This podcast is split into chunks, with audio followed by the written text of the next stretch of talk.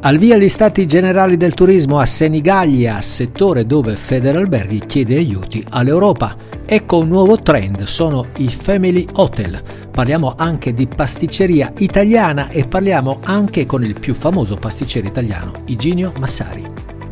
Oreca Short News è offerta da Vita Vera, Acqua Vera, Nuova Maro, Pratum Bio.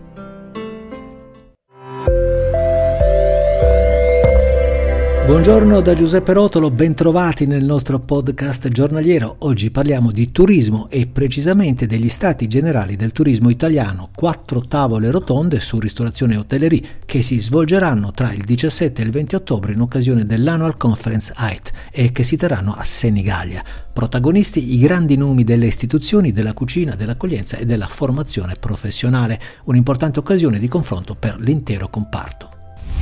Un confronto che tutti auspicano possa essere utile al rilancio del comparto che vive nuove difficoltà a causa della crisi energetica. Il presidente di Federalberghi, Bernabò Bocca, parla senza mezzi termini della crisi energetica come un nuovo Covid per il turismo e invoca interventi immediati da parte dell'Europa per far fronte al caro energia. Altrimenti molti alberghi e imprese turistiche, secondo Bocca, chiuderanno.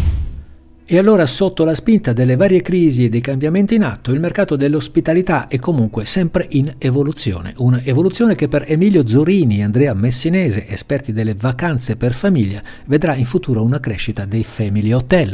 I due hanno per l'occasione fondato un'agenzia di consulenza che insegna come trasformare una struttura tradizionale in un albergo dedicato alle famiglie e su misura per i bambini. Nella loro offerta non c'è un servizio basico da web agency, bensì una consulenza a 360 gradi sull'intera attività, perché secondo quanto affermano gli alberghi per bambini sono filiere complesse e basta un anello fuori posto per rovinare il risultato. Dai bambini ai dolci il passo è molto breve e infatti è il loro cibo preferito e quindi oggi parliamo anche del mercato della pasticceria, un mercato e un indotto di rilevante importanza per l'economia del paese, infatti sono oltre 60.000 le imprese impegnate nel settore, di cui 17.000 a vocazione prettamente artigianale, che danno lavoro a 65.000 addetti. Un comparto, quello della pasticceria artigianale, che rappresenta il 20% delle 86.000 imprese dell'artigianato alimentare. Anche per loro, ovviamente, il contraccolpo della crisi energetica si fa sentire.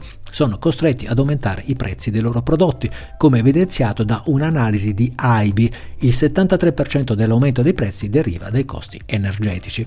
Un gap che si fa sentire nel confronto dei mercati internazionali. I pasticceri italiani pagano molto più cara l'energia rispetto ai loro competitor francesi e tedeschi. Si vede che hanno altre politiche energetiche.